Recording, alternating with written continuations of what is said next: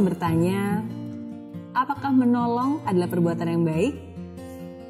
Pasti semua akan mengatakan, ya iya dong Miss Mary, menolong itu kan baik. Masa seperti itu masih ditanyakan lagi?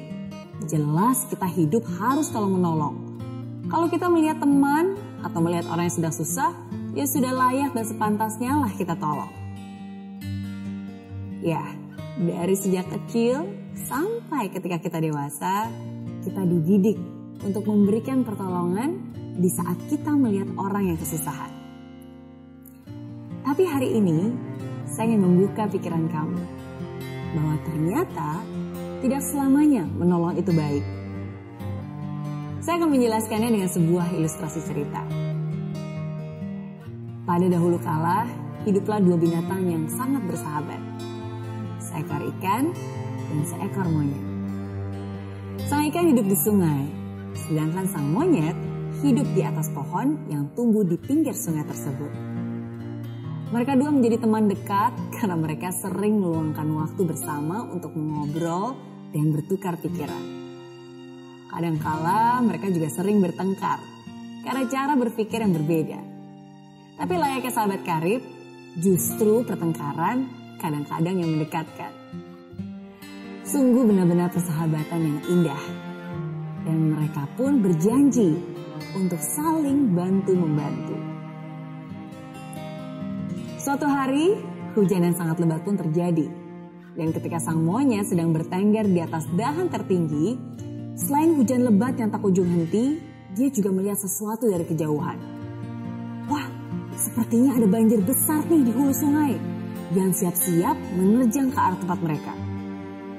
Segeralah sang monyet melompat ke bawah dan memanggil sahabatnya sang ikan seraya berkata, Woi ikan, di mana kamu?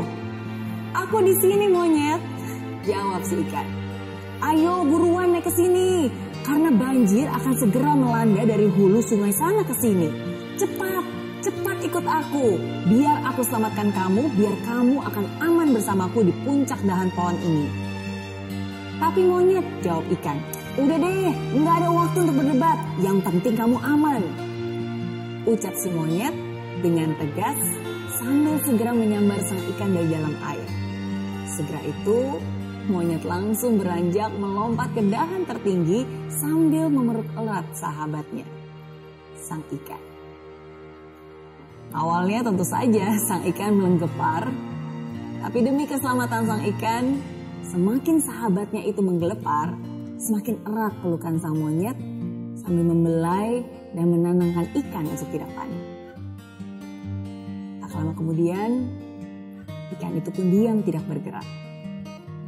Si monyet tersenyum, berpikir sahabatnya sudah tenang dan sudah tidur. Dan ternyata benar seperti dugaan si monyet, tak lama kemudian banjir badang pun datang dan menghanyutkan semua yang ada di hadapannya termasuk sungai tempat sang ikan tinggal. Satu jam kemudian, banjir itu pun surut. Sang monyet melompat kembali ke bawah, hendak mengembalikan sang ikan ke sungai tempat tinggalnya. Dia membuka tangannya dan terlihat sang ikan masih tidur dengan mata yang tertutup. Hei ikan, bangun! Begitu katanya. Tapi ikan tersebut masih terus terdiam. Dan si monyet pun terus membangunkannya. Namun, tidak ada satu kata pun yang keluar dari mulut si ikan. Ikan, ikan, ayo bangun. Sahabatku bangunlah. Banjir sudah tidak ada, hujan pun sudah reda. Tapi sang ikan pun tetap diam tidak bergerak. Dan di situlah si monyet sadar bahwa sahabatnya ikan telah tiada. Sahabatnya pun mati di pelukannya.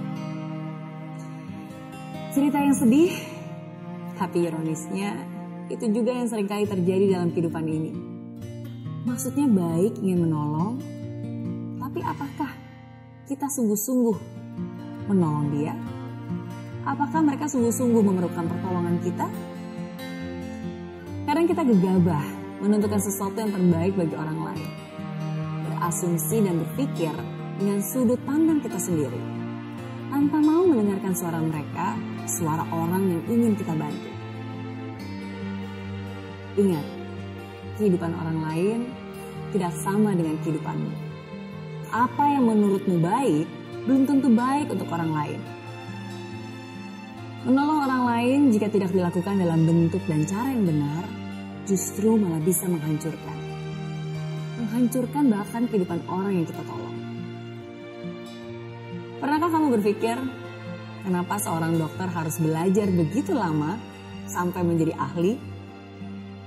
Ya karena penyakit tidak bisa disembuhkan hanya dengan niat baik saja. Walaupun niat ingin mengobati, tapi jika ilmu tidak mumpuni, bisa saja meracuni. Ingat, niat baik saja tidak cukup. Butuh hati dan juga kompetensi.